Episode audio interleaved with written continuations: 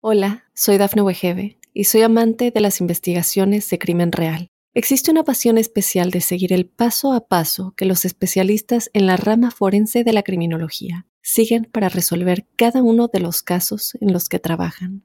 Si tú, como yo, eres una de las personas que encuentran fascinante escuchar este tipo de investigaciones, te invito a escuchar el podcast Trazos Criminales con la experta en perfilación criminal, Laura Quiñones Orquiza en tu plataforma de audio favorita.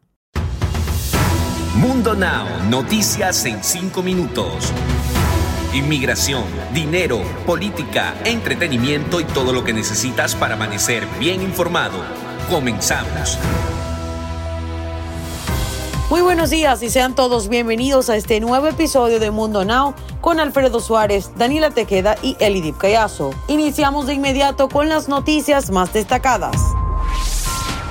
Raúl de Alejandro Rodríguez, de 31 años, mató al padre de una menor de edad porque presuntamente se molestó debido a la relación que mantenían. Los agentes dijeron que detuvieron al sujeto cuando lo vieron saliendo del área en un auto. Al revisarlo, observaron que tenía un cartucho de escopeta en el bolsillo y otro en una bolsa. Rodríguez se enfrenta a cargos de asesinato en primer grado, asalto agravado con un arma mortal, robo a mano armada con arma de fuego y manipulación de un testigo, según las autoridades de Florida.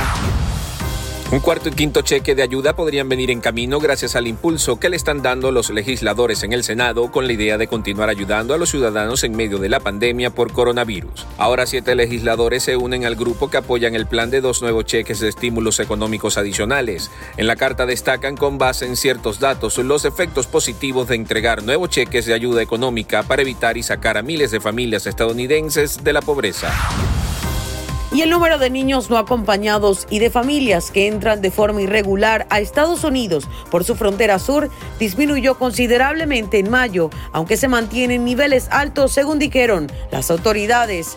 Y aunque bajaron desde marzo, las grandes cifras de migrantes que llegan a la frontera han creado un enorme desafío para el gobierno del presidente Joe Biden. Durante su visita a Guatemala, la vicepresidenta Kamala Harris envió un mensaje a quienes tienen pensado hacer la travesía hasta la frontera y aseguró que es mejor que no vengan al país.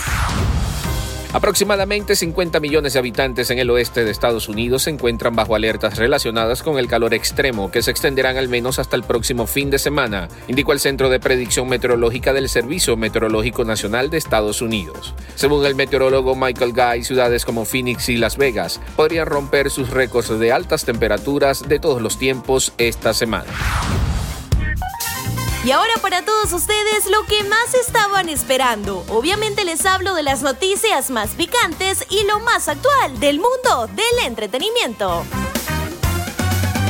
Ay, señores, ¿en qué irá a terminar toda esta historia? Luego de que se informara que Remy Valenzuela supuestamente había agredido a su primo y la novia de este, se da a conocer el contenido de su último mensaje antes de su completa desaparición. Fue el pasado 6 de junio que Remy Valenzuela hizo su última publicación en Instagram, pero en sus historias escribió el siguiente mensaje que sinceramente deja mucho de qué hablar. A veces tu propia familia te rompe el corazón, te baja la autoestima y hasta te hace la vida muy triste. En más noticias, adivinen qué pasó. Ahora sí es que hubo escándalo en El Gordo y la Flaca.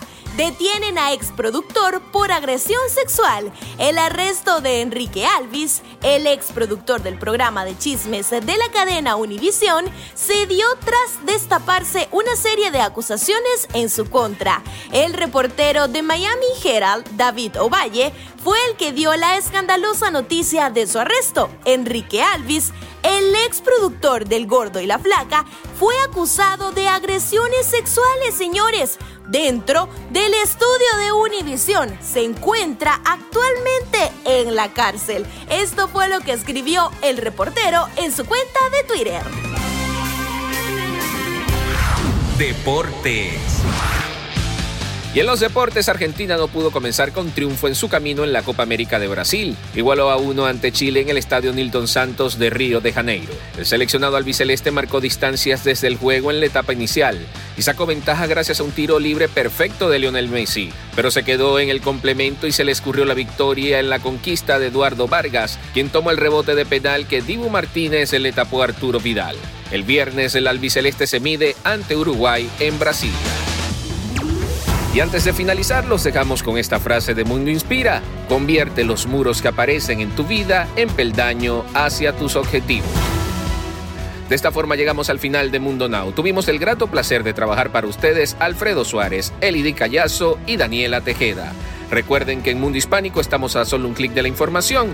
No se olviden de visitar la www.mundohispánico.com. Hola, soy Dafne Wegebe y soy amante de las investigaciones de crimen real. Existe una pasión especial de seguir el paso a paso que los especialistas en la rama forense de la criminología siguen para resolver cada uno de los casos en los que trabajan. Si tú, como yo, eres una de las personas que encuentran fascinante escuchar este tipo de investigaciones, te invito a escuchar el podcast Trazos Criminales con la experta en perfilación criminal, Laura Quiñones Orquiza, en tu plataforma de audio favorita.